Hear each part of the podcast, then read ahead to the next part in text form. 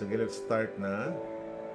Uh, mag-pray na tayo and let the Lord speak to all of us in our hearts this morning. So keep on sharing po ha, please. At yung mga nasisharean, share nyo din po itong ating link na ito. Tayo manalangin, aming amang Diyos na makapangyarihan, salamat ngayong umaga. Salamat sa pagkakataong to na muli kami po ay makakapag-aral na naman at makakapakinig na naman ng good news mula sa iyong mga salita. Dalangin ko na ang aming puso ay iyong ihanda upang kami po ay patuloy na makatanggap mula sa iyo ngayong umaga. Kami po ay balutan ng banal mong dugo. Kami po ay pangunahan ng Santong Spirito. Ang habag niyo'y patuloy na sumaamin upang kami ay maging karapat dapat sa banal mong harapan, Panginoon. God, anumang longings namin, anuman ang mga desires namin, mga needs namin, I just pray that you will meet, meet it this morning. Salamat po sa inyo lahat ang aming papuri, sa inyo lahat ang aming pagsamba. In Jesus' most precious name, we pray. Lahat po'y magsabi ng Amen and Amen. Thank you. For this morning, ang ating pag-uusapan ay Ecclesiastes chapter 11 and chapter 12. Again, I may not be able to read the whole chapters, two chapters every morning, but I suggest after ng broadcast natin, i-review natin, basahin natin ng buo yung chapters 11 and 12 and yung mga chapters na binaba, binabanggit ko po sa inyo kapag uh, may broadcast po tayo. So let me read muna lang yung Ecclesiastes 12 verse 13 and verse 14. Sabi dito, Now all has been heard, here is the conclusion of the matter. Fear God and keep His commandments, for this is the whole duty of men. For God will bring every deed into judgment, including every hidden thing, whether it is good or evil. Question Is life worth living? Yung buhay ba natin worth living? That was the question the preacher raised when he began the discourse that we call Ecclesiastes. After experimenting and investigating life under the sun, he concluded, sabi ng preacher, no, life is not worth living. Hindi daw worth living yung buhay natin. Meron siyang apat na argumentong binigay bakit ang sagot niya ay no. Una, uh, the monotony of life. Kumbaga, ganun lang buhay, no? walang ups, downs. Sa kanya lang to ha, yung preacher. Pangalawa, the vanity of wisdom, the meaningless of wisdom. Pangatlo, the futility of wealth. Kumbaga, wala namang silbi yung wealth. At pang-apat, the certainty of death. Kaya ang sagot niya, no, life is not worth living.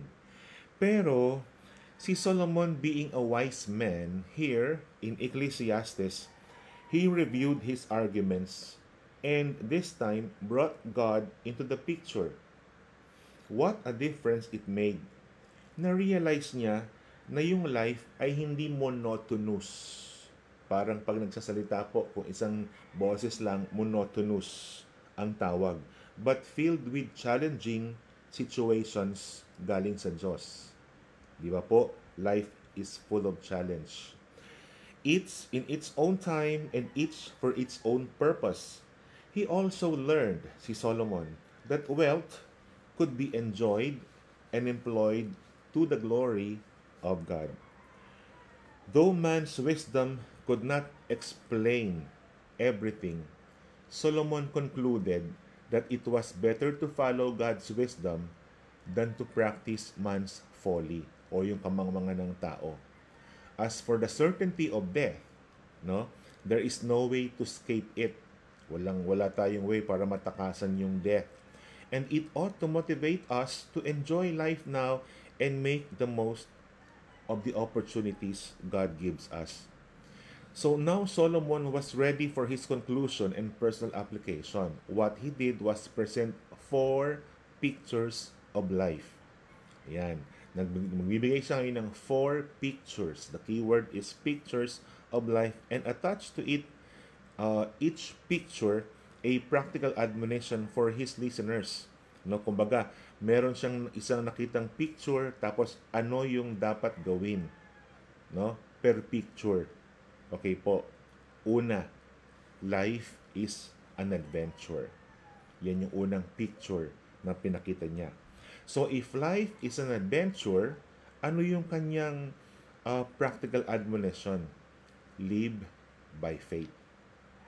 So, kumbaga, number one, life is an adventure, colon, live by faith. Ecclesiastes chapter 11, verse 1 to verse 6. May pinakita siya ditong dalawang illustration. Yung merchant sending out his ships, no? Yung magbabarko, and the farmer sowing his seeds. Verse 3 to 6. Yung merchant, verse 1, tsaka verse 2. In both activities, a great deal of faith is required. Both the merchant and the farmer needs faith because neither the merchant nor the farmer can control the circumstances. They cannot control yung pwedeng mangyari. Yung barko pwedeng makahit ng malaking iceberg parang doon sa Titanic, no? Meet a storm o atakihin ng mga pirata, mawala yung mga cargo na dala ng barko. Bad weather naman, blight, or insect might destroy the crop and the farmer's labor would be in vain. However, if the merchant and the farmer waited until the circumstances were ideal, they would never get anything done. Kumbaga maghihintay sila kung kailan walang pwedeng mangyaring masama, walang mangyayari sa kanila. So life has a certain amount of risk to it and that's where faith comes in. Kaya nga, life is an adventure of faith and each of us is like a merchant investing today in that which will pay dividends tomorrow. Farmer din tayo, sowing various kinds of seeds in different soils, trusting God for the harvest. Kaya, alam mo yun talagang, di ba yung magsasaka, di naman niya alam kung tatama sa pananim niya, tinanim niya or hindi. It's, it's all by faith. It's all by faith. Kaya, life is an adventure. No? Kaya adventurous tayo, di ba? Adventurous. Oh, because life is an adventure, live by faith, not by sight, trusting in God. Amen po ba? So, itong naranasan ngayon natin ngayon eh, sobrang adventure na nito eh. You don't know kung kailan ito matatapos. So by faith, claiming that all this will come to pass. Pangalawa, na picture, life is a gift. Yan. Ang buhay ay gift o regalo. So if life is a gift, colon, enjoy it. Ecclesiastes chapter 11 verse 7 to chapter 12 verse 8. Again, life is a gift. Enjoy it. And the verses are Ecclesiastes 11, verse 7 to chapter 12, verse 8. So this is Solomon's sixth and final admonition that we accept life as a gift and learn to enjoy all that God shares with us. So in order to do this, we must obey three instructions. No? Life is a gift. Enjoy it. Obey three instructions. One, rejoice. 11 verse 7 to 9. Rejoice. What a joy it is to anticipate each new day and accept it as a fresh gift from God. How many of us nagising ngayong umaga and enjoy natin yung buhay na bigay ng Panginoon? Sabi nga, every gising is a blessing. So enjoy. Rejoice. Thank you, Lord. Nagising pa ako. Thank you, Lord, no? Yung iba, kada araw, sinasabi siguro, wag na ako magising kasi bukas problema na naman. Hindi po nawawala yon. But the fact that God awakens us, ginising tayo ngayon, wow, rejoice. Praise the Lord.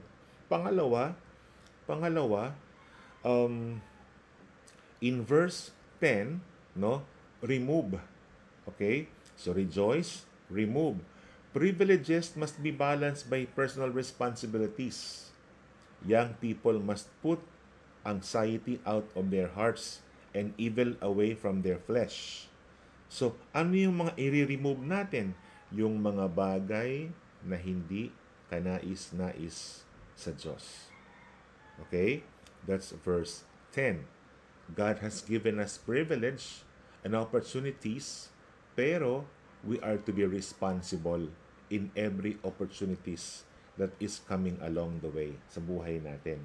And then, pangatlo, in in chapter 12, verse 1 to 8, remember, life is a gift, enjoy it, rejoice, remove, remember. This third instruction means more than think about God. Quote unquote, it means, yung remember, pay attention to. Bigyan mo ng tuon, ng pansin. Consider with the intention of obeying. Pay attention to. Consider with the, in, with the intention, yung intention mo na susunod. It is Solomon's version of Matthew 6 verse 33. But seek first the kingdom of God and His righteousness. Alam mo, napakadaling uh, iniglect ang Panginoon kapag tayo ay nakot up sa mga enjoyments and opportunities, lalo yung mga kabataan. Kasi mga youth binabanggit dito. We know that dark days in 11 verse 8 and difficult days in chapter 12 verse 1 dadating at mara- marahil na sa atin na to ngayon. So we had better lay a good spiritual foundation as early in life as possible. Sabi nga, train up a child. So as early as bata pa, laying up a good foundation in our spiritual life. During our, during our youthful years, the sky is bright, 11 verse 7, but the time will come when there will be darkness and one storm after another. Kaya habang kabataan, no, ang mga kabataan natin, enjoy life, but be responsible of our choices. Amen po ba doon? So life is a gift. Enjoy it. Huwag tayong mabuhay na konsumidong konsumido sa buhay palagi. Amen po ba? Pangatlong truth, no, or pictures. Life is a school. Ang buhay ay school, pag-aaral, no? So, if life is a school, learn your lessons. Learn your lessons. Ecclesiastes 12, verse 9 to verse 12. Someone has said that life is like a school. Ang buhay ay parang eskwelahan o paaralan. Except that sometimes you don't know what the lessons are until you have failed the exam. Itong baliktad eh. Sa school, tuturuan ka muna ng lesson bago may exam. No? Sa buhay natin sa Panginoon, dadaan muna tayo sa exam, no?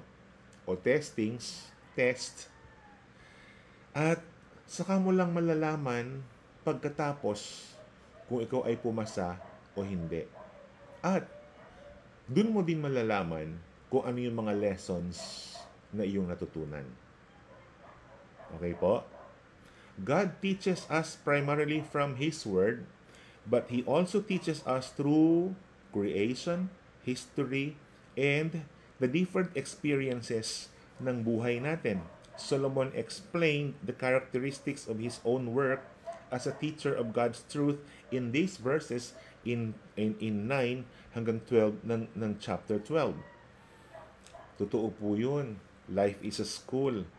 And we must humble ourselves and learn all we can. O, ngayong tayo dumadaan sa pandemya, anong natututunan natin tungkol sa Diyos, tungkol sa Kanyang salita? What are we learning? Are we getting something ba? Or are we complaining? Ang textbook natin sa buhay na ito ay ang Biblia. Kung sa school, bawat subject may kanya-kanyang textbook, ang textbook natin sa buhay ay ang Biblia, ang salita ng Diyos. At ang teacher natin ay ang Holy Spirit. The Holy Spirit is our teacher.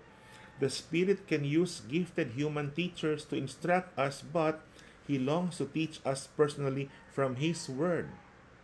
There are always new lessons to learn and new examinations to face as we seek to grow in peace, in grace, and in the knowledge of our Savior, the Lord Jesus Christ. Kaya, every day, every situation, every circumstances, what are the things that we are learning? Ano yung ating natututunan sa bawat sitwasyon ng buhay natin. Life is a school. Life is a school.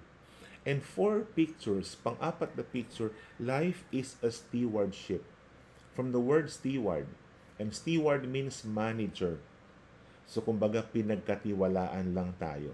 Hindi atin ang anumang mga bagay na hawak o meron tayo.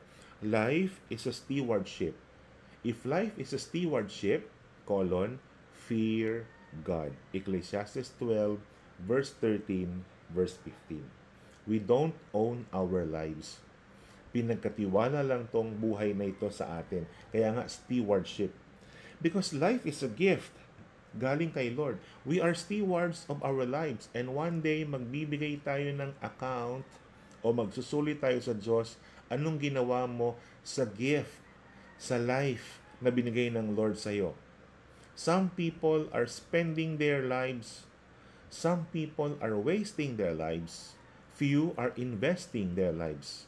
Sabi ni Corey Ten Boom, the measure of a life, after all, is not its duration, but its donation. How did you donate your life? If our lives are to count, we must fulfill three obligations. Kung gusto mong ang buhay mo ay magkaroon ng silbi, tatlong obligasyon. Verse 13, Ecclesiastes 12, fear God. Fear God. Ecclesiastes ends where the book of Proverbs begin, no? In uh, 1 verse 7 sa Proverbs. With an admonition for us to fear the Lord. Sa sa sa Proverbs 1:7 fear the Lord no? Or fear God.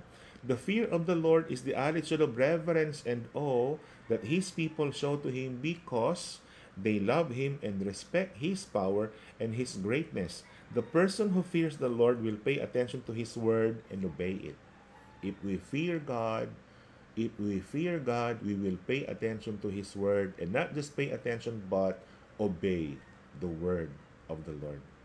Fear God. Pangalawa, na obligasyon natin, if you want to live your life to the fullest, keep His commandments.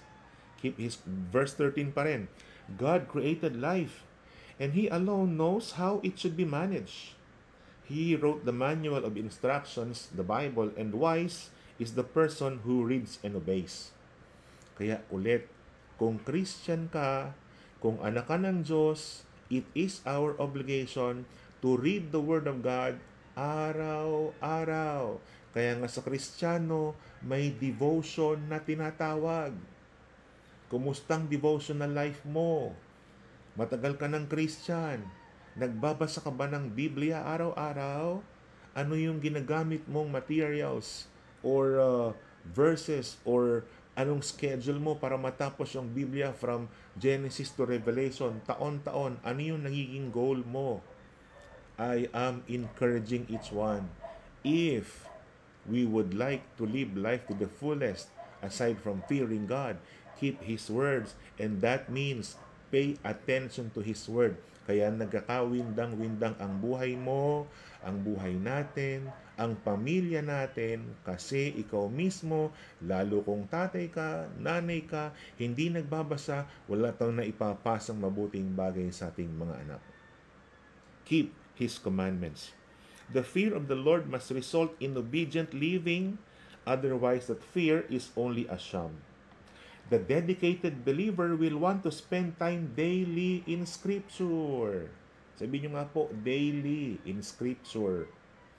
Getting to know the Father better and discovering His will.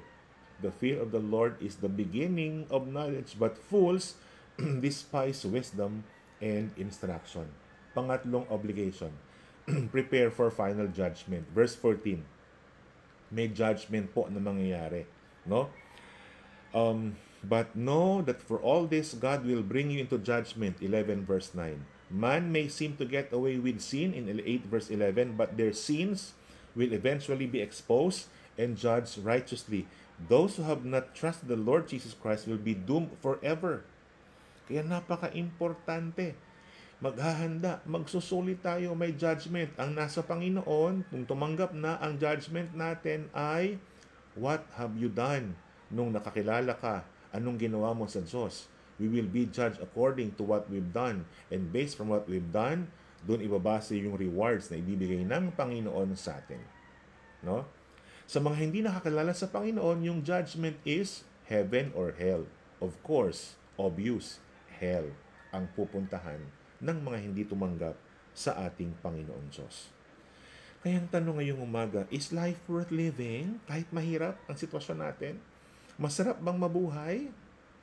Worth it ba? Ang sagot, kung kanina yung preacher na tinanong, ang sagot niya, no. Ang sagot, mga anak ng Diyos, is life worth living? The answer is, yes. Yes. Kahit may pandemya, yes.